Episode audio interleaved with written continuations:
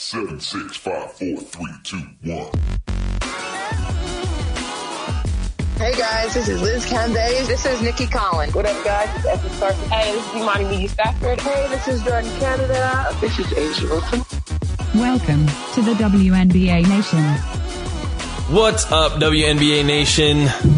Kyle Haywood here for another episode. Uh, it's been a little while since we've had an actual official episode come out. We've been doing some live streams on Twitch, but nothing that we've put out on the podcast feed till now. Uh, we had some holidays that we just wanted to make sure that we, um, you know, took a little bit of a break there for a bit and we've got plenty to talk about, uh, now. I think we've got content lined up for the next like five weeks probably. Um, but uh, a lot of exciting stuff to come. But I'm not alone tonight. In fact, we've got all four of us uh, on the mic. Uh, first and foremost, my main man Steve Schwartzman is with me. How are we doing, Steve? oh, how are you? It's Happy New Year and stuff. Yeah, It's it's it's uh, All good. there's a lot there's a lot going on, and part of uh, part of the reason for us recording tonight was it one it was planned for tonight, and number two is I think we all need just a little bit of uh time to just what are the get our get our are- brains. One of the reasons is we planned it. what, what are the reasons we're recording tonight is because we're recording tonight. Uh, that was good. I got you. But, uh, I got you though. I do you, got you. are picking up what I'm putting down. Yeah, yeah, uh, But it's good to have Steve on. Logan Jones also joining us tonight. How we doing, Logan? Hey, uh, I was thinking, Kyle, since we're planning on recording tonight, we should, Should all we record? we should all get on and and We like get out tonight. get out all the stuff, and we should just record while we're, while we're doing that. I'm excited Uh, for Jason's joke about recording tonight. Jason is with us, generally running a lot of our uh, of our behind the scenes and production uh, of everything. Jason, good to have you on the mic again tonight. You've been pulling a little bit more duty lately. How's it going? I'm doing good, doing good. Uh, yeah, I'm I'm excited that we're recording tonight as previously planned. Oh, There it was. It, it you was said the secret word. Uh, um, no, I'm I'm doing good. I I'm excited for talking about sports and other things. We're going to be talking about a lot on today's podcast. Uh, for those of you listening to the podcast, not watching it live, uh, the reason that we're giving all of this preface about why we're recording tonight, we're currently recording. It is Wednesday night. Uh, there's currently, uh, well, not currently. Earlier today, there were riots at the Capitol, and uh, the house got evacuated, and all sorts of craziness. So I'm sure you're aware of what happened. Hopefully, by the time this podcast out, things have calmed down. Uh, obviously, that's what we're all praying for and hoping for. But uh, We Yeah, can only uh, help. yeah, so if you're listening to the pod, because uh, full transparency, tomorrow is my 10th anniversary, so the odds this gets edited by tomorrow morning are kind of low. Uh, so you'll probably be getting this a couple days from now, uh, and yeah, that's that's why all the preamble about that stuff, in case that was confusing for you podcast listeners. Yes. No, makes sense. So uh, let's actually we ju- we'll let you know. Basically, our plan for this episode is Jason is has put together a top twenty list uh, of the the best twenty moments from the 2020 year. Um, we what we did is we compiled, we brainstormed a big huge list, put it into an Excel file, and then each of us went through and voted uh, on our top 20 moments, one through 20. We ranked them as such. Um, then we, you know, compiled the the respective points that each uh, each event uh, earned through our votes, and uh, put a big list together. And that's what we're going to run down: is the top 20 women's basketball moments of the year 2020.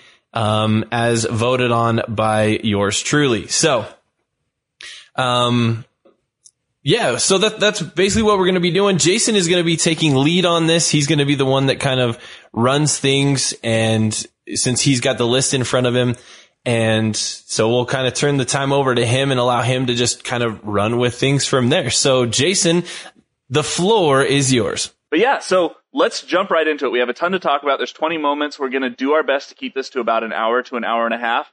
Uh, so I, I will try to keep on top of time. But uh, with no further ado, let's go from number 16 to number 20. The 2020 draft at number 16. Number 17, free agency. Number 18, uh, Shey Peddy's buzzer beater. Uh, number 19 is opening weekend, and number 20 is the Sun pushes the push the Aces to the brink. So uh, yeah, I'll, I'll leave that up. Uh, from what you guys just saw there, uh, what thoughts do you guys have? Any initial reactions to those events? Anything you guys want to talk about? Uh, my initial impression is you can tell how much we enjoyed a lot of things that happened during the season. When in in two of the the bottom five spots on our our list is the, the draft and free agency, which is like Right. two thirds of the year. so, um, I the, yeah, those are big ones. yeah. I mean, I, this isn't necessarily a time to like do disputations of the list. I think free agency is a little affected by recency bias because that was a nuts week. Absolutely. very nuts week. Uh, that was back when sports was still kind of fun. Yeah. And so I just remember there were moves that happened that like I would call them like uh like draft simulator or like trade simulation type moves that are like you only Yeah. make it a video game. And they just kept booming and booming and booming and booming and it was it was the the one thing that was a little sad, well very sad uh, about the having to transition to the level structure with so many players needing to sit out for various reasons is that almost every team was a new look team. It just like there was this fun Wild West feel of like I have no idea how any of these recipes are going to taste, but this this should be fun. That that's a really good way to put it. Um, you know, three of the bigger moves in recent history that I could think of, you know, with Angel McCoughtry to Vegas, DeWanna Bonner to Connecticut, and then um, uh, Skylar Diggins Smith out to Phoenix. Those were big shifts across the league. Um, so I agree. Yeah, that probably is a little bit of recency bias because of so many other things that have happened since then that we almost forget. Um, Yeah. I, I do want to. I, I thought the Shey Peddy buzzer beater was maybe one of the highlights, like feel good stories of the entire um uh, of the entire season, unless you're a Washington Mystics fan, and then it sucked. Um, Yeah. But for everybody else, it was a really cool, you know, a team that kind of released her and cut her, and then she picked up hits a buzzer beater to beat her previous team. That's a pretty cool story, and I think there's a definite reason why it's on number 18 uh, on our list. Yeah. I can. It was uh, I go on. I think it was still the play of the playoffs. I I I, I understand that it was first round, but Right. The the narrative of that moment and I, we talked about it so much in the moment and people forget about it is that the shot was like the fifth best part of everything about that moment. And that's what was cool about it. Like the fake and the timing was amazing. Getting to punk your own team was awesome or your former team was sweet. Like it was i i had so much fun with that. The the the celebration was the best she had the cool hand Luke celebration. She didn't She- sell it. I she just did have yeah. a solid. I that's Oh. a good. uh She had a good sense of the moment when she hit that shot. Really, yeah. pulled- The yeah, walk off was good. yeah. It was yeah. That was. It, it's one that for some reason may not go high on a lot of, of lists. Like five years from now, it may not get talked about a ton just because. Well, who knows? Shey Peddy may be a perennial All Star by then, and maybe it will. Uh, but you know, but it's definitely one that like it, it'll become like that real ones know conversation. Yeah. Like people are all going to talk about their DT and their super moments because they should because they're all great, and we'll be the ones that are like, yeah, but the, the Shey Peddy shot, right? And that was sweet.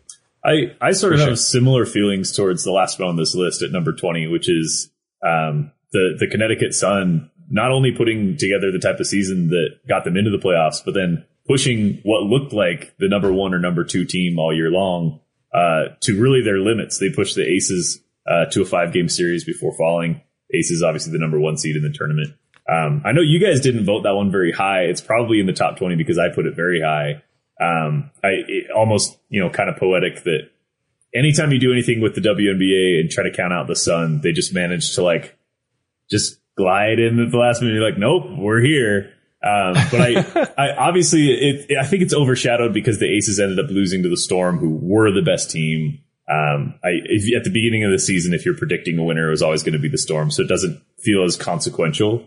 Um, but in terms of intrigue in the playoffs, remember how the season started for the Sun and just how far they they went, um, pushing a kind of a, a battered Aces team to five, uh, threatening to maybe get back to the the championship, which they have not won. Um, I found that one of the more compelling story arcs of the season. I agree. Sweet. I think, uh, yeah. Any other last thoughts on, on these five? Um, I mean, the draft night was a very interesting time. We also li- that was a live stream night, and that was also a technical difficulties night. So Yeah. lots of sure, similarities to tonight. But That it was, was Logan's it- still yeah, photo night. Yeah. Yeah, it was. uh so much there happened because most of the draft felt inevitable, uh, but um, I remember um, there was so much to figure out because that was one of the first league singular sports anything to occur Yeah. Yeah. uh, during the pandemic. Yeah, they Because didn't there know was was- going to work at all. Yeah, that was post horse challenge. Uh, let's see if that ended up on the list. Uh, like that post horse challenge, but also, um, I think the Challenge Cup and the NWSL had just kicked off. But at this point, we really didn't have a lot going on, so we had no idea just how to feel. Like, how different is the draft going to be? You had the uh, the Gigi Bryant and Payton Chester and Alyssa Altobelli tribute, which I thought was very simple and and, and very touching. Um, and so that night was just full of a lot of moments, um, and a lot of really cool draft reactions, a lot of staged draft reactions. Uh, yeah, it was. I wanted it to ask really fun. quick in regards to draft night. Now that we've got some kind of time that like some distance from it, are you guys when you think of that like that weird 2020 like remote draft, do you have positive impressions from it or negative? Um, for me, it was it was pretty positive for me because I, it felt like it was the like first semblance of like okay, we're gonna continue on. Um, that's kind of how I felt about it. Like okay, like things are gonna get weird, but like, and and it feels different, but it felt good to still continue on and and you know kind of persevere through the craziness of and you know lockdowns and quarantines and everything. So uh, I liked it. And overall, other than a couple, it seemed like a couple players obviously had like some technical issues. I think Kiki uh, was the one that had like she, like had no response because like her internet cut out or something and um or, or Kiki Herbert Harrigan I think had a really tough time with that but and there was a couple of those but overall I thought it was it was pretty decent That was. Uh, I feel like now there's so much of a rhythm of everyone kind of knows how to do the from wherever you are, you know, the the remote TV show feel. But that was definitely in the early stages of like even the hosts were Trying in to their figure basements yeah and and trying to make things work and and it was definitely an interesting time. I will say, like, I'm so torn on. I, I get the allure of letting a draftee walk across the stage, shake the hand, hold up the jersey or the hat or whatever that is, but a, a night full of family on the couch reactions was Yeah. awesome. Yeah, you usually don't get that till like late rounds, and Yeah. you know, in, in Yeah. other drafts, you get late rounds people that weren't invited I- to the actual live draft. But yeah, Loved it. I, Yeah. That was so much fun to me. that was really cool. Those those are basically my impressions as well. At the time, I was really dissatisfied with how the last round or two, really the last round and a half, really raced by. They just announced like four picks at a time, but it was Yeah. almost it was kind of made up for by all these great like you know at home moments where we got to know these rookies and, and kind of their home atmospheres. So now that some time has passed, I, I'm not as bothered by how quickly it went, um, and I just have mostly positive memories from it. Right. All right, guys. Well, let's take those positive memories into our 11 through 15. New season format at number 11. Uh, number 12, Dangerfield getting Rookie of the Year. Uh, 13, Fowles setting the all-time rebound record. Uh, number 14, uh, Vandersloot getting and averaging 10 assists per game. Uh, actually better than that, but, uh, and then number 15, Aces getting the one seed over the Storm. Uh, obviously the Storm without Seattle in the game right before the playoffs. Uh, lots of things going on there. Uh, kick it over to you guys. Uh, first reactions looking at these five items. this this is where the individual performances really I feel like fell strong. Um, I'm I'm assuming we're gonna have one or two, uh, maybe three like more like individual things come come out, but Dangerfield, Fowles, and Sloot all uh, breaking records in different ways. Dangerfield being the lowest selected rookie to ever win Rookie of the Year. Um, I think prior to that, it was the lowest had been 7 Nobody had ever gone into the second round, and Dangerfield was uh, either 14 or 16. I'm, I'm having a hard time remembering that off the top of my head. Um, but that's, it was phenomenal. That was a really cool moment. Fowles, you know, having a career long type, uh, record breaking moment with all time rebounds, uh, passing former teammate Rebekkah Brunson. Um, and what was really cool is it was Brunson was able to be there in attendance to kind of, you know, pass that torch and, and, and give her that, um, recognition there. And then, yeah, Courtney Vandersloot going 10 assists per game is absolutely bonkers. I think she has, I think four of the top five, um, assists per game averages uh, across a season in WNBA history. Um, I may have to check that. I know at least three of the top five, and I think the top two a- alone are hers. And so the first person to ever do that, um, to ever average double assists per game. Um, so I think those three going 12, 13, 14 is kind of fitting because they all felt kind of a, a similar vibe, but in different ways. I, I, I'm curious what you guys think about this. Sloot's assist uh, pace has has kicked up immensely over the last two seasons. Like Yep. it's just really picked up steam. I don't know that it's possible that she would catch Bird, especially because Bird's number is still going up. But right now, I, there's high potential for me to see Courtney potential, probably at least in the top two. I could see her in the top three, top two assists all time Yeah. if she keeps at the pace she's going. Oh, absolutely. Uh, and I think yeah. it's just going to come down to longevity. Does she play in the game as long as some of these other players on that list? she may have to change up her playing style a little bit. Uh, she plays a bit more high octane than, than Sue does in that she's very much a head first runner and uh, that could take a toll on a player. But she's also a, a healthy, capable player that doesn't have a huge injury history. Uh, so I, yeah, I mean, I've I've had a lot of fun. Obviously, Vandersloot's been that sneaky uh, MVP consideration player every season for Yeah. the last couple of years. Yeah, the last two Uh, seasons, yeah. especially, I think she came in like second or, well, she came in third, I think, the last two seasons in, in votes. Yeah, and so it's I- I, I think. Um, obviously, I you know I loved that. Oh, we're all passing nerds, so that's a part of it too. I do have to say really quick, I feel like I am the weird outlier when it came to the season format announcement because that was like one or one or two on my list. That was. Yeah, I one of my top that, yeah. selections, and to me, it's because I really thought that moment was monumental because up to that point, we had no idea if anything was going to happen, period. And then we went from that to we're going to be at the single location. There are going to be three games a day for two months straight. Like it was this crazy. We went from like zero to 60 so fast. Like there was this insane.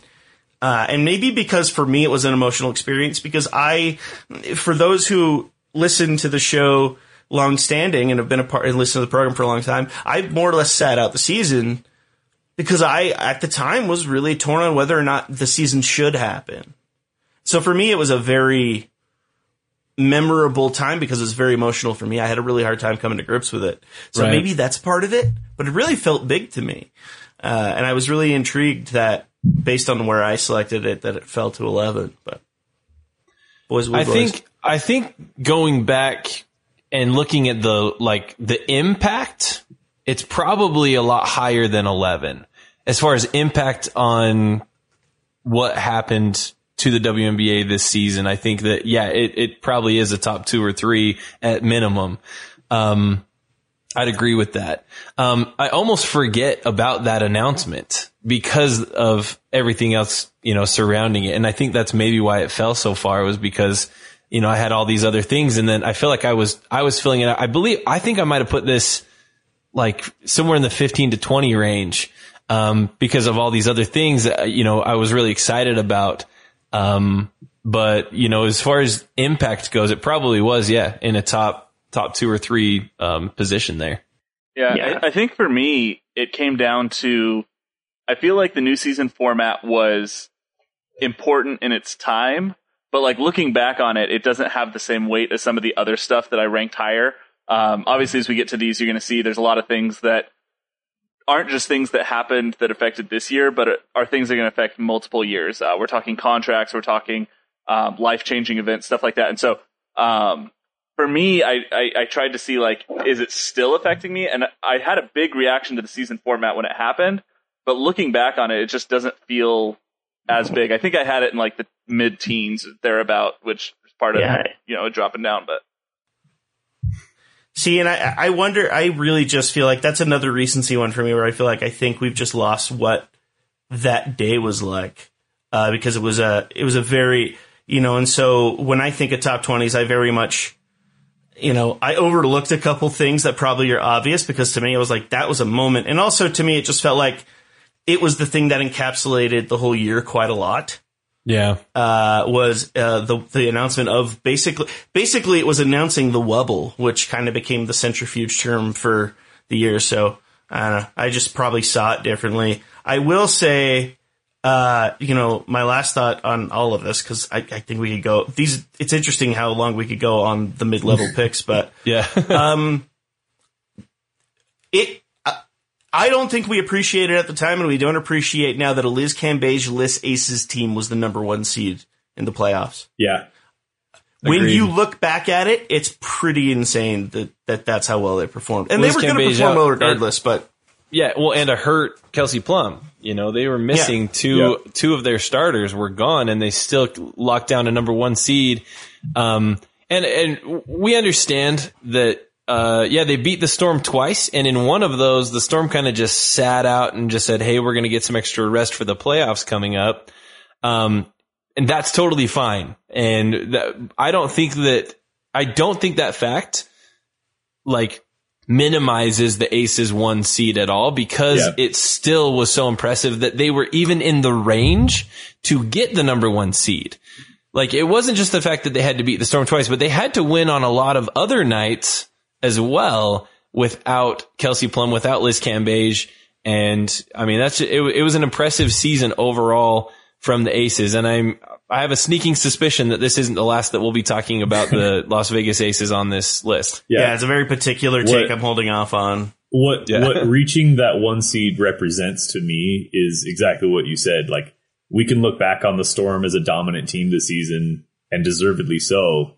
Um, but the fact that it, you know those top two spots are so important for the the instant route to the semifinals in the the way that the playoffs are structured in the WNBA that they they and the Sparks were close enough that they still like could have overtaken uh, the Storm down to like the last week of the season. Um, and Yeah. they battled all season to try and get, you know, they wanted that for, you know, without Cambage and Plum, they wanted to get their coach, coach of the year. They wanted the one seed. They wanted the respect of, of having an A'ja Wilson team be the team to beat. Um, and so for, for this, uh, for me, this just represents the Aces making the playoffs interesting in a year where it still ultimately went to the team we all kind of thought was going to be the, the champion by the end of it. Um, Right. And it, it could have very easily just been Seattle blows everyone out of the water and, you know, what good is analysis in that case? So For sure. All right. So with that, um, I, we kind of covered all those. I think it's about time we jump into the top 10. Uh, number 10, uh, Maya Moore and her off-court activism. Number nine, Sabrina, uh, being the first pick of the draft and all of the hype that went with Sabrina coming into the season. Uh, number eight, Instagram Live Night. Uh, I know we've got a lot of takes on that. Oh, uh, God, number yeah. seven, number seven, A'ja Wilson winning MVP, and number six, Orange Hoodie Mania. Uh, I, I know. Oh, I, we had two Orange Hoodie, or at least Orange Hoodie style shirts on there. But uh, Kyle, you're still repping the Orange Hoodies. Uh, guys, uh, six through ten. First Yeah. thoughts. I I feel like I'm starting all these, and I'm sorry. I just got to say really quick. I had IG Live in my top four because this listing doesn't name a single player involved, and we know we, everyone, most everyone should know exactly what we're talking about. The the DT Bird, Meg Rapino, like Penny Penny, Taylor, Taylor, yeah. IG Live is um the greatest four minutes, four hours of video in, in internet history. internet history, like it's better than the Numa Numa dance. Um, so yeah, Throwback. yeah, it Oh. was. I, I, I, I, I can think of everything I was doing during that whole time because I did like nine things during that. You know, I remember eating dinner, and I remember folding laundry, and I remember running on the elliptical, and I remember like you know doing all my pandemic stuff. And I could not. You got to realize something, and this might be another overshare. Like I have very chronic ADHD, and that's not me doing the joking. I have clinical ADHD. And so getting me to internalize every last detail of four hours of stream is pretty darn impressive. But I, you could not take your eyes off of it. I really like this collection of uh, like this bundle of five things because to me these represent like the best the WNBA brand has to offer. Right. So Instagram Live Night and Orange Hoodie Mania, like just kind of getting the word out and letting letting players be personalities. they really speak to the WNBA culture. Yeah, and I, I also think like the the infusion of talent coming into the league, Wilson winning the MVP, Sabrina, you know, basically being the biggest college star we've seen in some years, going to a, market like New York, which is in complete rebuild mode around her, and totally like hundred percent bought in on making that like a Sabrina championship team in, in a couple years. Um, and then the Maya Moore uh, activism I want to say saga, but in like a with with like a positive connotation. Like it's been going on for some time. She stepped away from the game. It kind of came to its fruition this year. Um, those all all five of those things really indicate to me like the good of being into this league um, in a lot of different ways, like the the marketing aspect and the personality aspect, and then like the advancement of the talent that's on the floor. Um, Yeah. and it, it's just a cool like when we always get together and talk about how great it is to be a fan of this league. This is a really good snapshot of what we mean. I, I agree. Yeah. Go ahead, Jason. yeah, I was just gonna say like you'll notice that I didn't do like Maya Moore activism. I did like activist because I feel like part of the story was us realizing that this wasn't just like a pet project that she had she wanted to work on. Yeah. Like we really saw like deep down like okay this is the new Maya Moore. Like we may not see her play basketball again, and this it, it was almost like a redefinition of her. Um, but in a very positive light. Like she did a lot of great things, and you know, um, I can't remember the guy's name right now. Anyways, but like she Jonathan did great Irons? things this year. Yeah, exactly. Jonathan Thank. Iron. Yeah, but it's like Yeah. she did great things this year, and I have a whole new respect for her, and I see her in a different light than I saw her in previous years, and I feel like that transformation was, was really fun to watch. It, it it's really surprising that it barely scratched the top ten, but it really was. It's one almost the story of like if there's any single WNBA thing I'd like any general layperson to walk away with, it might be that because it was um, the the inspiration behind it, and on top of being an iconoclast and an inspiration and something that more people you know is not lauded near enough. She was also she also ended up living a Hallmark movie. Like Yeah. uh, this like had this cool opportunity, you know, just amazing opportunity that suddenly, you know, they're, they're married and it's this, there's so much about that story that was storybook and, and special. And, you know, we had a, a full podcast dedicated basically to the fact that she wasn't even getting the near enough attention she deserved at the time. Yeah. On the same note, though, the orange hoodie situation, it's so important. It's so important to note how extremely well this tactic worked because I I have the the orange hoodie version of a long sleeve t-shirt and it's already it's 100% cotton so it's already shrunk too much. So I don't wear it enough. I still need to get the full on hoodie myself, but I have that and I've people have recognized it. That said, I have talked to uh, multiple people. I'd say close to a dozen different people between work, between like side conversations, if I'm like at the store, or like extended family or something like that, where I've talked to people about this podcast because it's pretty much my life is, you know, my wife, my child, and then this podcast is pretty much my life at this point. And I've had multiple people, this exact exchange happens. Like, so what's your pod about? It's like, oh, we cover the WNBA women's sports. Oh, the WNBA. I got to get one of those hoodies. I've heard that nearly a dozen times from different Yeah. people. Like from people who don't have a full on connection to the WNBA. It, that's insane. Yeah. like how high up that is. It, it I, like the, the the level of effectiveness. Maybe this is because I spent a good time working in the world of marketing, and the, you spend so much time strategizing these ideas, and you think you've got a home run st- marketing strategy, and it falls flat. The level to which this worked was just like I was tickled by it. It was Yeah. a lot of fun to watch. There's there's something I, I wanted to add this specifically for for you, Steve, because we've talked a lot about this in the past year. But there's something uh, like really beautiful about the fact that I think what popularized the orange hoodie initially was the fact that Kobe Bryant was spotted wearing it courtside. And Right. the fact that, like, the fact that we lost Kobe Bryant, like, one of the, the things that we talked a lot about, um, was that he was such an ally of women's sports. And it sucks that we don't get to see what he was going to be able to do for the growing league. Yeah. And in a way, this is sort of, maybe this is reading too much into this, but I really believe this is like the continuation of, like, that effort that he put into, like, legitimizing the league in the eyes of a lot of NBA fans. Um, and the orange hoodie represents that to me. And so when I see my guy Damian Lillard wearing it, and I and I walk into you know a room with my my other sports buddies, and they they say the same thing. They're like, ah, it looks comfy. I want to get one. Like it it makes me happy that his efforts are are kind of blossoming um, even after his passing, and I just think that's nice. Yeah, I, it was that was his last. Well, and I, I have a sinking feeling we'll we'll hit on Kobe again soon. But like that was his and Gigi's last trip to the Staples Center, and so because of it, that moment carries a lot of weight, and you see that a lot. And when Lakers uh, Twitter shares tributes and stuff, they often show that moment, and it's always been special to me looking back on it that there's that artifact to show.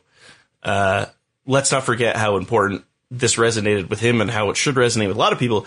And then just everything from the marketing campaign. Cause I made an interesting comment when that happened, which was like, it was almost comforting seeing someone like Kobe Bryant, who's one of the peak athletes of our lifetime, and even he looks how people look at a hoodie. Yeah. And that was comforting. But then, like, I remember seeing like the walk-in shot of LeBron James and being like, "Nah, never mind." Let like people can Still still, cool. look boss in a hoodie. And then every, you know, obviously, so many WNBA players found ways to make it stylish, and I was like, "Never mind." Some people do look good in hoodies. I'm just screwed. Um, but it, yeah, I was uh, absolutely amazed. And by the way, you do know that it also kicked off because Barstool did a, a parody version of it. So that's how you know because? Barstool's makes most of their money off ripping off successful ventures. So, So, that's I don't- how you know. I, I I don't have anything, I guess, to add to what you guys have covered on on uh, those five topics. Um, I'll, I'll I'll just say this uh, on the orange hoodie thing. What was it? A week ago or two weeks ago uh, that we were together? Was that just last week?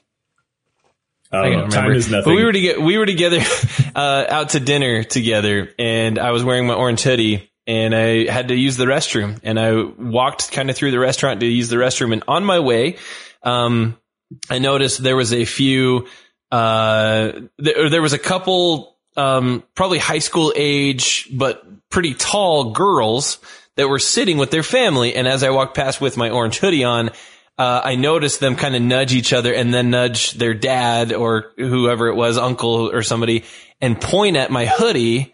And I kind of noticed and I looked over at them and they kind of were pointing at my hoodie and then smiled and I just gave them a thumbs up. And like without having to say a word, it was just this connection, uh, that we had. So I thought that was pretty cool. But, uh, you guys, I'll, I'll just say ditto to everything you guys said about the rest of the list. So I do. I yeah. I do have to say that dinner was masked, socially distanced. We Yes. we watched them clean our space. We only did it because Jason's in town and he's never in town. we're, we're responsible. We promise. All right, dis- disclaimers out of the way. Uh, let's jump into the top five. So we're going to do these a little differently. Uh, rather than announcing a, bu- a, a, a batch of five at a time, uh, we're going to take our time, uh, spend a few minutes with each of these. Uh, and I've also got kind of audio video clips to, to roll in at the front. Uh, so, uh, technology working with us, fingers crossed. Uh, hopefully this works. We'll, uh, we'll go into number five right now. The smiles. You can see them through the masks. Utter and complete domination. In a year we will never forget.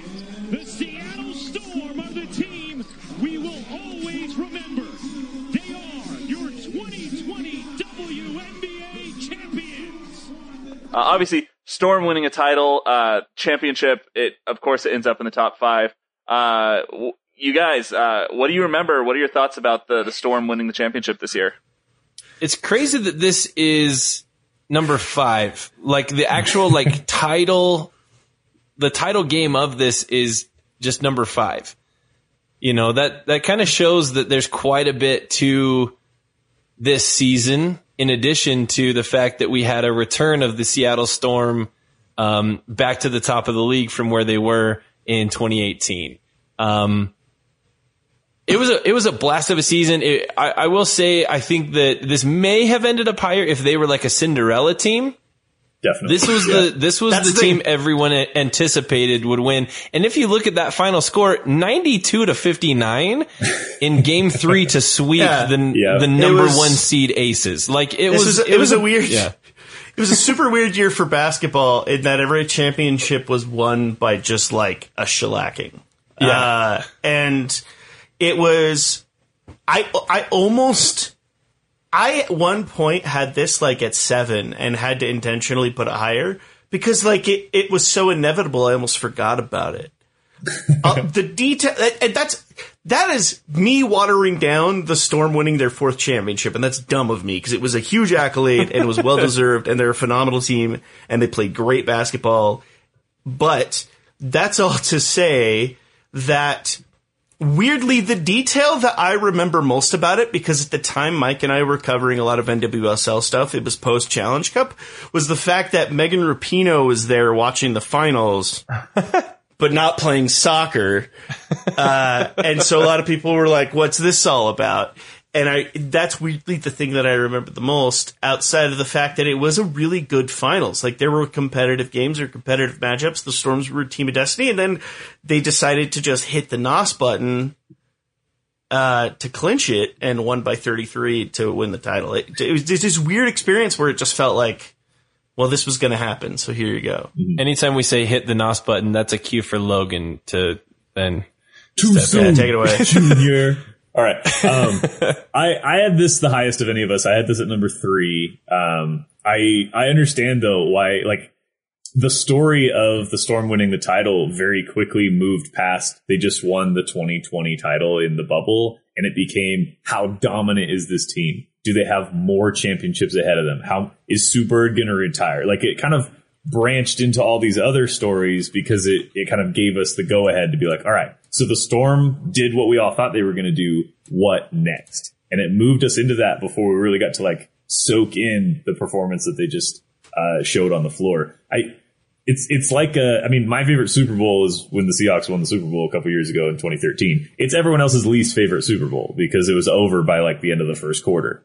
And it, this game had kind of a similar vibe where you know, the Aces, bless their hearts, you know, they they took some shots at, at Seattle in, in the series, but not in this game. This game was Seattle start to finish. Um, and so there was nothing really to dwell on. Like there wasn't like a big shot or a big moment in the game where you really like, oh, that was the moment, like the clinching moment. Like the whole night you were just kind of celebrating what the Storm had accomplished. Um, and by the time the buzzer went zeros, it, like I said, it was just like, all right, so what next? So definitely deserves to be in the top five. I understand if it's not necessarily the most like we we titled this the best 20 of 2020. I don't know if it's the best 20 events, the best 20 memories, the best 20 moments. That's sort of up to interpretation. Um, but in terms of like what's going to stand out to me about this season moving forward, it's certainly one of a handful Yeah. of things, but it's not the number one thing. Yeah. I will say, in most years, even with how the finals went down, in most years it would have been one, maybe two. Just not this year. I think I, having an idea what the top four picks are, it's pretty understandable why they are what they are. And, and and that just speaks to what a bonkers experience we had in 2020 because I feel like if you go to 2019 18 17 when you go back most years even with that inevitability and whatnot this probably is still one of at least the top two selections and that's what makes this all the more interesting All right. Well, uh, with that, let's transition. And number four is the return of Stewie. Breanna Stewart had a couple goals coming into the season. One of them was to be the MVP, and she has achieved that 2018 was great. The Seattle Storm, your 2018 WNBA champions. I was, you know, at my highest high. I'm just like in a great place. And I went to my lowest low in like a split second. Oh, blocked and uh, uh, uh. Stewart looks like she has turned her ankle or maybe done something worse. Seattle will be without Breanna Stewart the entire season after she tore her Achilles. The mental aspect was the hardest because it's like, is my leg going to work the same? Am I going to be able to do uh, what I normally do? And then as rehab progresses and you kind of see glimpses of yourself coming back, I'm like, okay, I can do this. And it really just puts perspective on things. For 12 weeks, I couldn't even stand on two feet. People were like, I bet you you're, you can't wait to get back out in the court. I was like, honestly, I can't wait to walk. Coming back, I have a different perspective on basketball and a different appreciation for the game.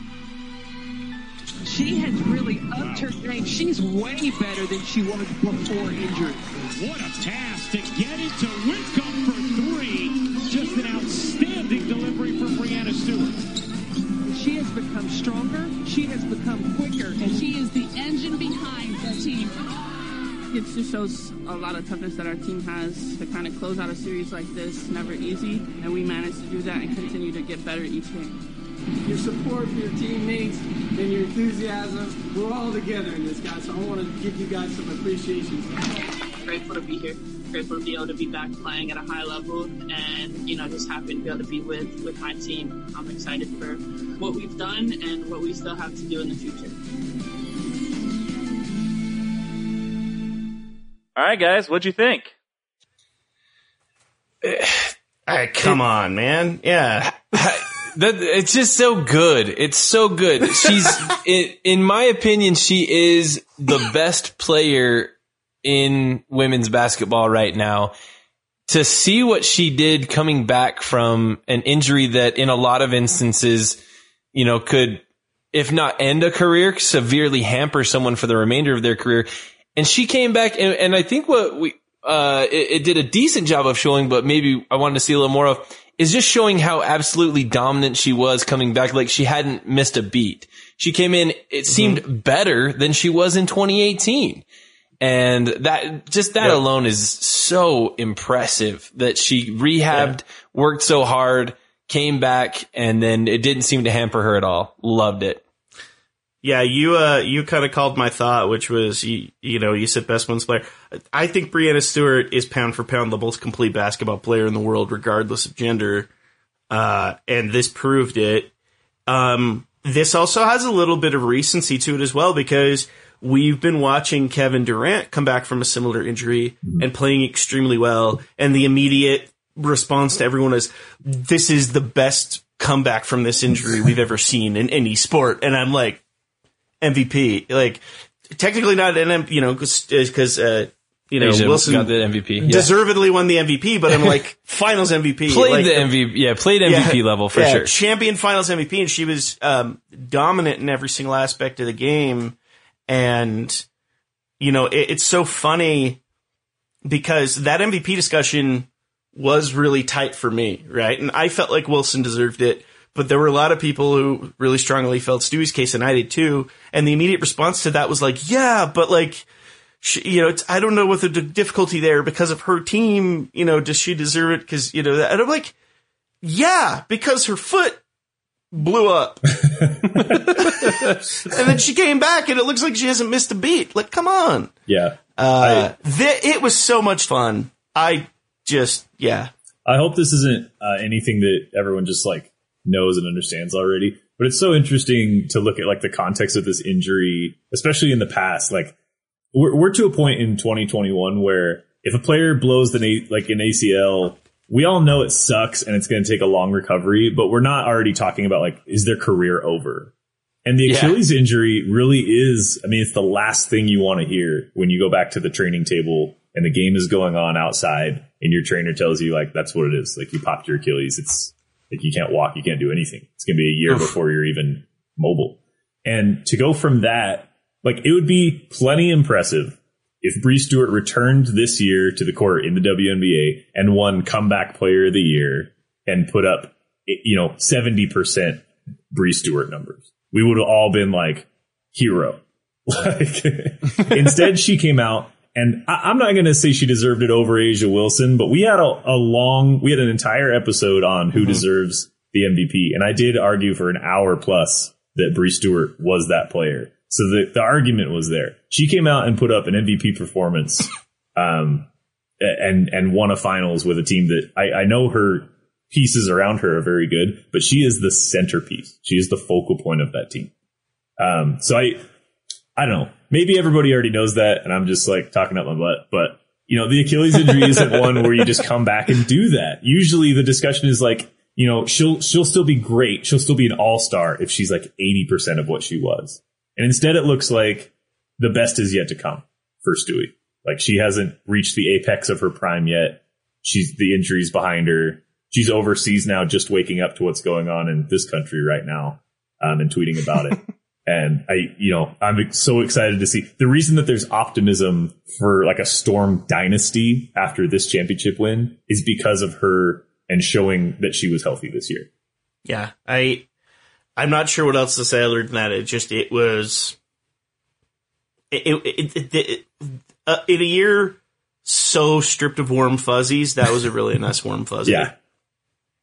To see Stewie get her shot and, and that it worked as well as it did. It was awesome yeah, let's move on to number three. Uh, so yeah, so we're looking at the new CBA, the new C, uh, collective bargaining agreement as number three. I think this collective bargaining agreement really drives a player first agenda. And you see from so many of the provisions of this agreement how invested we are in making these players feel like they are professional athletes. And it's so great to have change makers from companies like AT&T, Deloitte, and Nike. We're really excited that we've made huge strides so that we can create a league, a business that keeps the top talent in the world here. We also understand that a lot of the components of this agreement won't directly affect us in the long term. So we really wanted to ensure that this agreement was for the players today, the players tomorrow, and the players to come. I think we really tried to lay the groundwork knowing that, you know, we're standing on the shoulders of the women who came before us, and we really want to be that next stage for the women that come after us. Uh, okay, guys, uh, new CBA. What are your thoughts? Dope. this, I, I think, as far as a long term effect of the WNBA, this probably this might be the number one spot as far as long term effect of the. And I say might because there are some other contenders that I think identity wise and, and whatnot are going to help the, the league. But this alone was huge. Just getting a lot better, um, a lot better structure as far as pay, as far as compensation goes, as far as opportunities for players and growth of the league. This was groundbreaking. This is huge. This was a major investment into the players and I think was a huge step in the right direction in maybe maybe one day eliminating the need to go overseas and instead having that just be an option, you know, to go over for a little bit, but that this would be the pri- primary source of income for WNBA players is their WNBA salary. So yeah, I'm pretty, I'm pretty excited about it and just, I, yeah. I, I just, this was a huge win. This was a huge W for the W is, is basically what I'm saying. No we we talk a lot about we talk a lot about legitimizing the league. Like this helps legitimize the league. The orange hoodie marketing, um, you know, getting getting players' personalities out there. This really legislates like the the cooperation between what what the owners and and powers that be expect where you know the league to go, where the direction they're trying to take it in, and the the players agreeing that that is the direction that they want to go. Many leagues do not get to this point. Um, we were talking about the XFL at the beginning of the show. The the XFL has, has never made it to a, a CBA. Many, many uh, particularly women's leagues, do not get to this point. Jason and I are going to uh, talk a lot about kind of the lack of agreement between women's hockey players in the country and and their organizations that are trying to put together kind of a legitimate professional league. So uh, this is a huge, mm-hmm. huge stepping stone, um, and and it will be if of all the things that we look back on in retrospect in a decade or now. Uh, it, it, might not be the most memorable like oh, I remember the day the CBA was announced. Like, it might not be that, but we're going to see the fruits of this for years to come, maybe more than anything else that happened this year. No. I have a weirdly unique take on this because I everything you guys said is correct and valid, and I think we should be rewarding everything that led to the CBA. Thinking back on the announcement of the CBA is almost sad to me because that it was the last full on momentum hopeful moment we had before everything happened. Uh, the CBA, I believe, was tentatively announced on the 14th. I remember reading an article on High Post on the 25th um, about the CBA, and it broke it down really well. And I remember being excited, not just for the league, you know, for the league, but also like for us as a pod, because there was just so much energy coming into the league, and uh, we would talk so much. You know, we're coming out of free agency, we're coming into all this. There's all this energy that's leading to what a huge year this was going to be.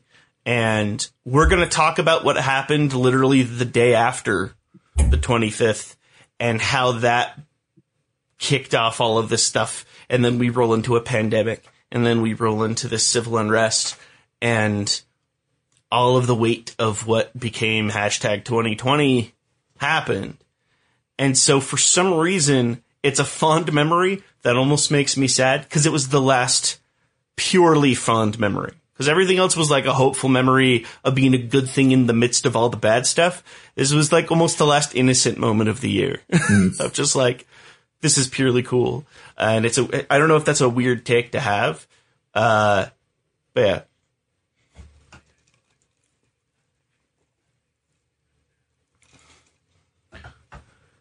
It was, It's so the true. The year was two weeks old. I mean, it was this weird thing of like, I remember that discussion. Like we were all having that. I remember getting just like I would get random texts during the day from Logan that are like, I, "This is random, but just like I'm so stoked about the W this year." which is like he's just like the CBA is awesome, and we've got all this stuff happening. And there was just everything felt like there was going to be this momentous like snowball that was going to be rolling, and and so much good came out of the year regardless, which speaks to the strength of the league.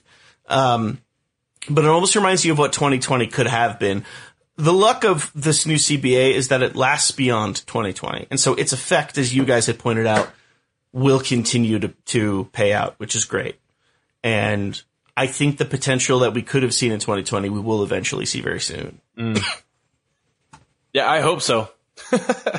I, I We sure as hell I- better. Yeah, I, I think that you're you're right. The momentum was a huge thing and lots of excitement, and then everything changed. But the mo- the potential's still there. We just got to get uh, we got to get a little recharge going. So All right. And speaking of everything changing, uh, we're going to stay in January with one of the events that really defined the beginning of this year. We're going to transition into our number two moment of 2020. This is not going to be fun. I agree. Kobe and Gigi's passing. Women's basketball's biggest ally was Kobe Bryant.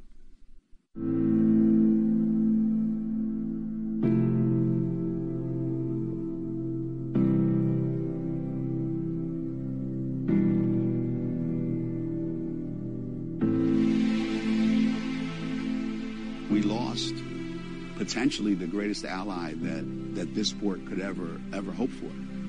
He was the one that was providing legitimacy to our game. Other people didn't see that. He was changing that narrative. I would say the most important imprint he's left is just having us feel equal. I mean, he believed in women's sports. All right. Uh, so we're back from that. Uh, I kept that montage short. The montage that uh, originally was found, actually, my wife originally found it. She was helping me look for clips.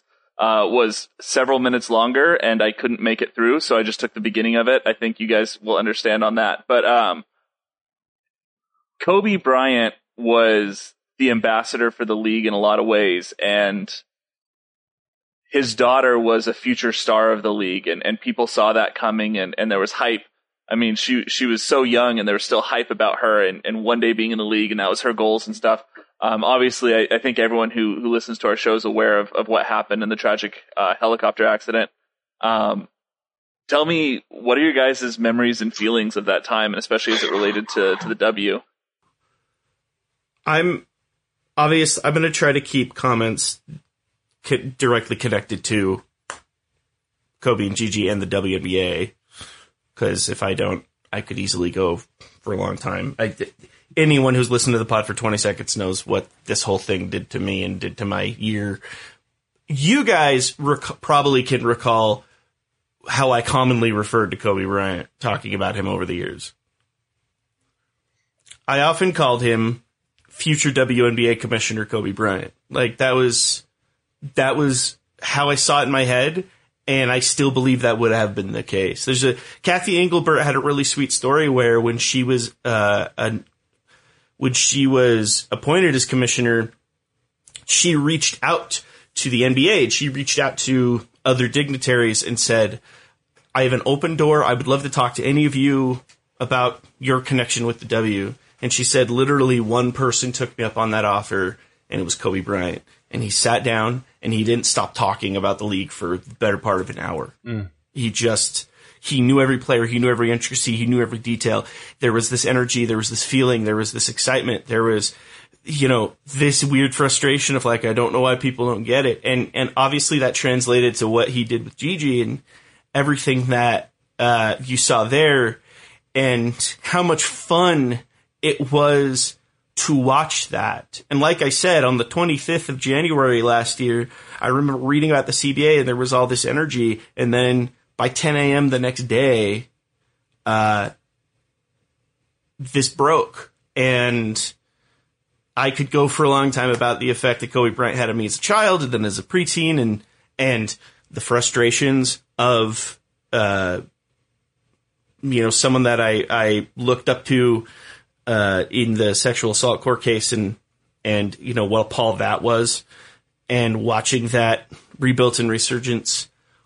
But my memory of Kobe Bryant forever is going to be Kobe the father, Kobe the girl dad. Yeah. That's what I can't get out of my head. And I, I don't know if I've, I've said this, I think once on Twitter, but my wife and I are expecting our second child. We just found out it's a girl. Um, and literally the first thing that came out of my mouth when we walked out of the doctor's office was, I'm going to be a girl dad. And I was so excited. And honestly, it was, there were two reasons that I was excited. And I'm going to keep myself together because I got to watch Kyle with his girls and I got to watch Kobe with his girls. And I was like, I love my boy so much. I want to know what it's like to have a girl. And it was such a sweet and special moment. And he nurtured that with Gigi and with all of his daughters. But then to watch that respect and expectation he had with WNBA players up and down. When you think about his memorial in February, all the individuals that could have been on that agenda, because we heard from Michael Jordan and we heard from Shaq and we heard from a lot of, you know, those dignitary type of people. We could have heard from Phil Jackson, we could have heard from Pau Gasol, and we could have heard from LeBron James. Like there were so many people connected to Kobe that we could have heard from. But within that first hour, uh, a good 40 minutes of that agenda was hearing from Diana Taurasi, Geno Auriemma, and Sabrina Ionescu. And there was this weird experience where I was emotionally crushed and sobbing, but I had this strange swelling of pride to, to get to see women's basketball on this stage. Because I think a lot of people got to see that's that it really was just that important to him. And maybe it should be important to us too. I'm going to stop now because I have like nine more things I want to say and I don't want to turn this into Steve talking about it. I, there's no way for me to do this smoothly, so I'm just cutting myself off. But, um, uh, yeah, this is obviously one of those things that I wish this didn't have to be a memory, but yeah, I mean, it's, it is what it is. Yeah, I'll I'll jump in with just one thing, and that's that this was maybe the first time in a lot of people's eyes that both men's and women's basketball got to be equal partners in just being professional basketball. Um, because mourning Kobe and Gigi's death was equally like tragic and equally impactful on both of those ends. Both both the men's and women's game were were so affected by it. And for a lot of people, I know I remember seeing comments on Twitter and Reddit and places that are not exactly havens of you know friendly opinions about women's athletes and, were women's sports and, and female athletes. And I remember seeing comments to the effect of it was if it was good enough for Kobe and Gigi, I'll give it a shot. And and it was like that's if if that's the entry point for for fans, like it it's it's a tragedy, but it's nice at least that something came out of it that made people realize like this has mattered to him and like it mattered to her and it was the thing they bonded over. And we all know how effective like affected Kobe's death was like on the players in the NBA. We saw like their emotions come out like en masse. Like they, they didn't play that night. It was such a such a widespread thing. Like he was an icon to so many people. And I think as soon as people realized like, oh, he was that for the women's game too. And, and he was coaching Gigi up to be that for the women's game. And we need to respect that. Um, I, I really, I, maybe that was the first time people, for, for a lot of people's minds, that was like, oh, it makes sense now. Like the WNBA is just, it's the same. Like it's professional basketball. It's all the same universe. Like they play, I know that they technically play with a different ball, but that's literally it. Like that's, it's the only, and by the way, the WNBA one's cooler. Um, but yeah, that's a, I, I think the WNBA's reaction to it also, like we mentioned draft night earlier and, and kind of touched on Yeah. this lightly, but the reaction to it was, it wasn't over dramatic. Um, I, I don't think they felt the need to do like an overly grand gesture in, tr- in, in trying to get viewers to be like, oh, it's the Kobe Memorial, tune in. I think it was very classy. Um, and, and I think all the, the players obviously really appreciated it. I think the, the draft night rookies really appreciated it because they, they got to better appreciate the position they were in that they had worked really hard for. Um, so yeah, I, I definitely didn't see this being any less than like three or four on, on the biggest moments of the year because it was such, it sent such shockwaves through the world of basketball, but it also kind of joined the NBA and WNBA in that world of basketball. Yeah. Yeah, that's. Um, uh, I, I I'll, I'll just yeah, ditto to what you guys said. Um, Steve brought up the girl dad thing. That was a huge. That was something really big for me. Um, and you know, just the the passionate way that he loved his daughters and. You know, someone said, "Oh, don't you want a son that you know be a professional? You know, so you can coach him up to be a professional ball player." And he's like, "Why? I've already got one on the, on their way." you know i've got a daughter that that's going that way and it's just just so many um so many elements like that that that just made uh i think kobe bryant if of anything uh this made a impact on my daughter's future and the world that my daughters will get to to grow up in and i'll just leave it at that obviously, uh, Steve and I both growing up Lakers fans, Kobe was a big part of my childhood. And it was interesting to watch as I transitioned into watching the women's game five, six years ago, however long ago it was now. Um, seeing him come over too gave so much power and strength to the league. And as painful as watching him go was, knowing that that's one of the strong parts of his legacy, uh, I I find a lot of hope in that. In that his legacy is going to point people towards equality in sports. It's going to point people towards um, giving women's athletes the legitimacy that they deserve. Um, I'm, I'm grateful for that. Obviously, there's a lot of emotions associated with this topic, um, but I, I just wanted to express my gratitude that that a Yeah. major part of his legacy is pushing people towards the women's game. Well, we'll move on now to our number one. I know all of us could talk for a lot longer. Uh, if you really want to hear, we we get into a lot more detail. Uh, if you look at some of our episodes from late January, uh, there's definitely a lot there that uh, um, if you guys want to hear more about that. But let's move into our number one item. You are now looking at a live shot in Bradenton. All four teams that are in the arena that were supposed to play tonight are there. Washington, Atlanta, Los Angeles, Minnesota supposed to play at 8. Connecticut and Phoenix scheduled to play at 10. They have not yet arrived, and you see them all taking a knee. That is Tianna Hawkins with her little boy Emmanuel in the red shirt. As you see the Mystics wearing the shirts that spell out on the front the name of Jacob Blake, and on the back the uh, graphic of bullet holes depicting where Blake was shot by police in Kenosha, Wisconsin.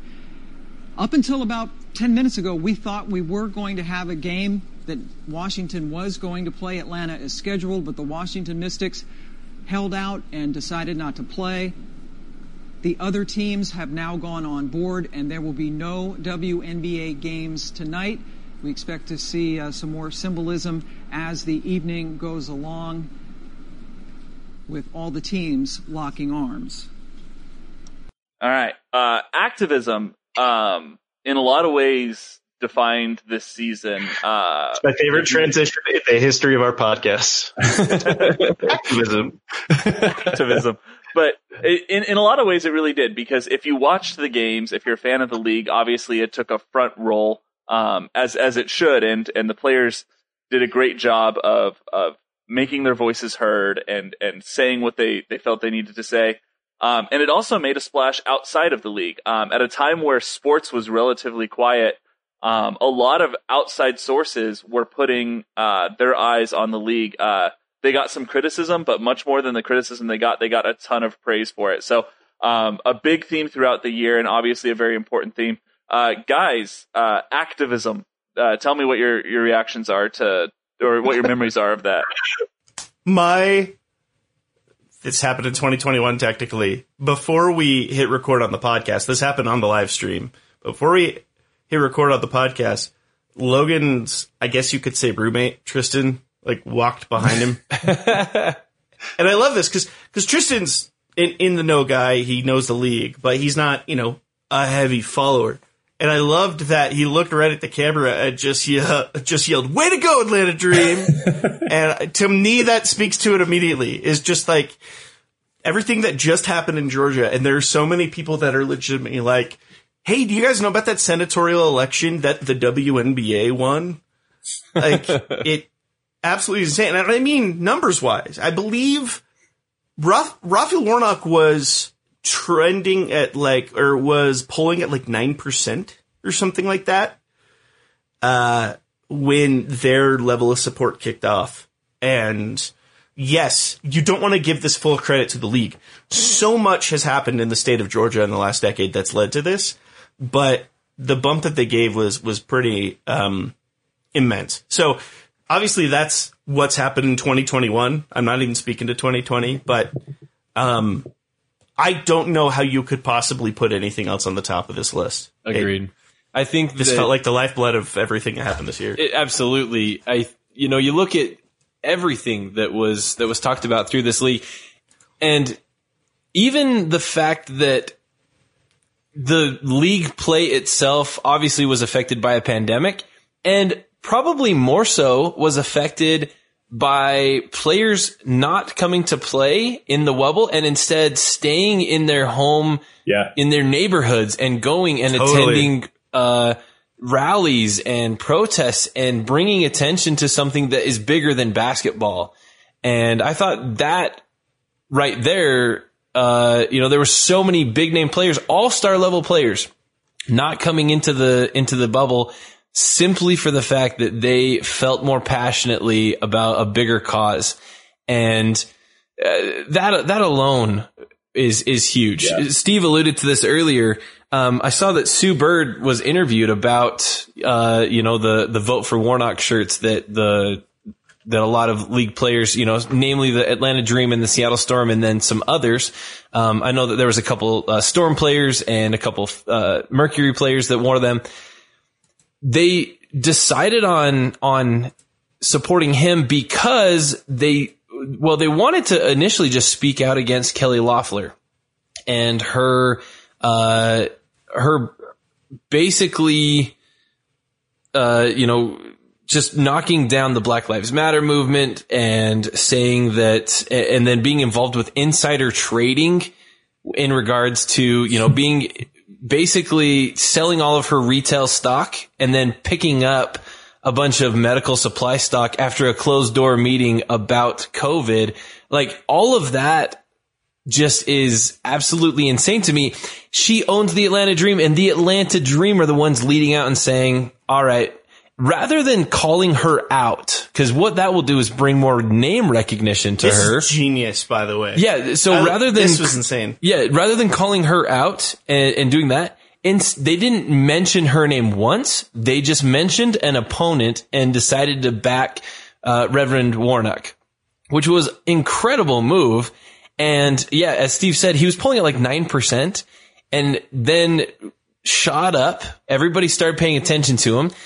He, you know, they really, uh, Jack House is saying in the chat right now, it gave Warnock, the Warnock campaign, it gave it legs and it came forward, Totally. ended up forcing a runoff in the state of Georgia that just ended literally in the wee hours of this morning after, after counting votes that WNBA players essentially led a charge and led a campaign from the grassroots that has now flipped the Senate of the United States of America. Yeah. And which, by the way, it helped the Warnock campaign, but it helped the Ossoff campaign almost as much because one of the keys to both of these runoffs winning was that they essentially campaigned as a block. Yeah. I mean, they, they called it like the buddy campaign and it was a, a huge support system that they gave each other. And that doesn't exist if, if we don't push to this runoff. And so obviously Warnock toast, you know, pushed to that. It was interesting because I actually saw someone mention that the orange hoodie was the second adopted garment from the WNBA because NBA players started wearing Vote Warnock shirts. Yeah. I remember seeing LeBron James wearing one during the playoffs last year. And it was, you know, it, that became an additional narrative. Um, and that's, that's just the, that one election. I mean, the, the level of activism goes so wide. We already talked about Maya Moore. You, you know, seeing Liz Cambage standing on top of a trailer leading a protesting charge in Australia, uh, you know, had its inspiring moments. You know, Natasha Cloud, uh, and everything in her pure voice. Renee Montgomery joining the more than a vote, you know, craze. The, uh, you know, the health supports as far as, as COVID had looked. The fact that the WNBA put together a social justice council that became the model for those types of organizations and other leagues. My my thoughts are a little scattered, but I want to make sure I get a few things in. One is that they are, as Steve just barely referenced, they they are the leaders in activism in sports, and and they are acknowledged as such. By the way, by the NBA and and their you know their their peers in other in other leagues. So while the media didn't give them as much credit as they probably deserved, um, it was nice to see that they they really led the way for this. Um, they abs- I, nobody's telling WNBA players to shut up and dribble. I don't think people even bother because they're like, we know you're not going to. Like, I'm I'm sure there's plenty of Twitter trolls that would dispute that, but but I just love that it's just a part of their league, and it's so ingrained in the league that while other leagues were suffering ratings dipping and and and all sorts of problems with like the TV money and the leagues hemorrhaging and being like, what are we going to do about next year's salary caps? The WNBA, the leaders in activism, saw a spike in viewership. like the, well, I think one of only two leagues that saw a percent increase in viewership. So kind of disproving anyone who wanted to say, oh, well, the NFL and the NBA, they shouldn't have got in bed with Black Lives Matter because now the ratings are hurting. That wasn't it because the WNBA is doing just fine. And I think that is, Yeah. that is, that goes beyond just the W. That, that's a game changer for every league to, to know a league like the NFL, which has not been kind to social issues in years past, knows that it is now, they, they- have financial incentive to be on the right side of history at this point, which they used to not. And that's a pretty incredible Yeah. shift. The other thing I wanted to bring up, it's been, it's been said a little bit before, but the situation with the dream is so like if it wasn't real it would be such a great like the replacements major league like type of movie story because it's It's, It's- legitimately feels like like a Disney Channel original style movie. yeah because you have Like, this it- it's you have this villain and I'm, I'm not trying to get political but like let me do this for a second like you have this villain right who who literally invests in like body bags before the pandemic news hits america like just this criminal who's in charge of this team of activists and and like honestly i think if it's a movie it's a comedy because it's it's such a ridiculous situation And because it's real, they obviously handled it in, in real fashion and did something that means a lot. And, and don't hear what I'm not saying here. I, I don't want to, I don't want to downplay like Stacey Abrams and all of the, the like so many people's Mhm. efforts that went into what happened with Georgia. But the fact that it was Georgia that was the linchpin to like this election and, and the Senate changing hands. And I, I know people probably listen to the show outside of the country on all sorts of different line, like lines in the, the political spectrum, but it's just meaningful to me that when we look back at this season, we will think the WNBA, the Wubble, the activism year. And because of that and all the efforts that I just mentioned that I, I don't want to, you know, throw out or anything, like the next four years of American history will be altered.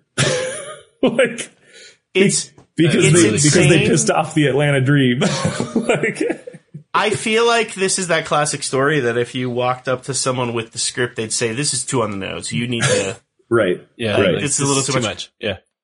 Let's go ahead and close up because we've been on this for a minute. I'm going to go through and run through the top 20 one more time, uh, just as a summary for it. So let me get to that page.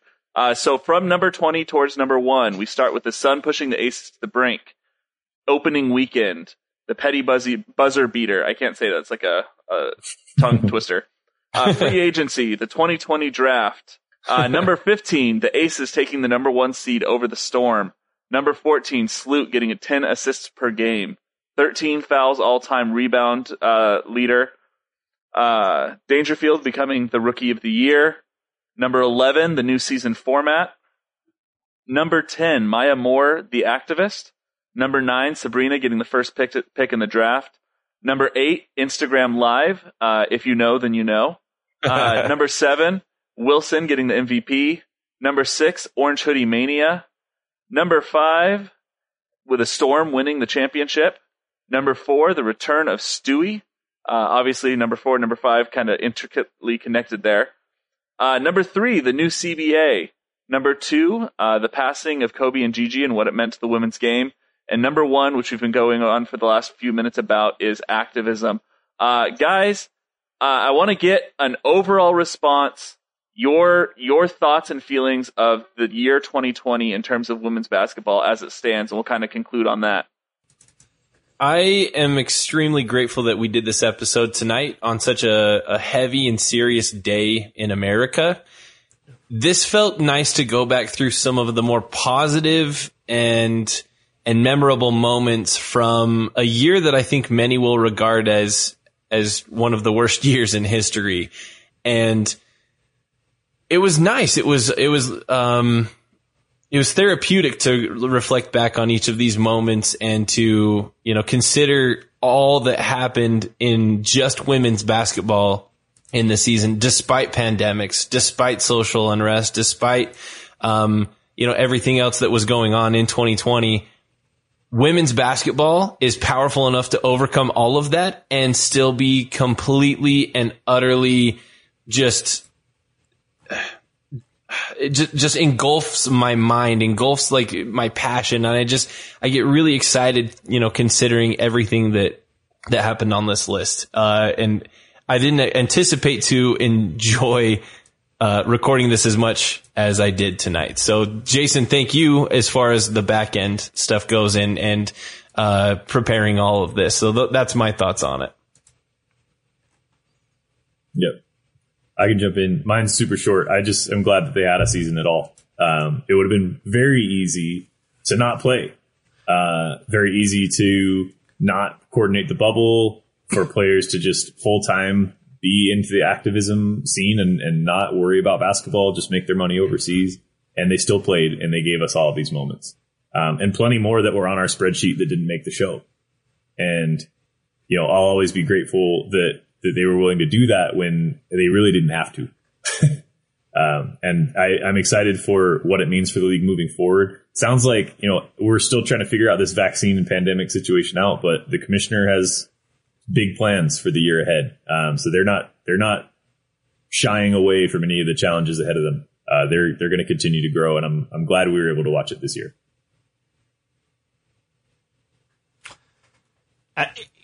So much has already been said that I, I would say I just have one thing, and that is what I think might actually be the biggest snub from our list, and it's poetic that this actually is a snub.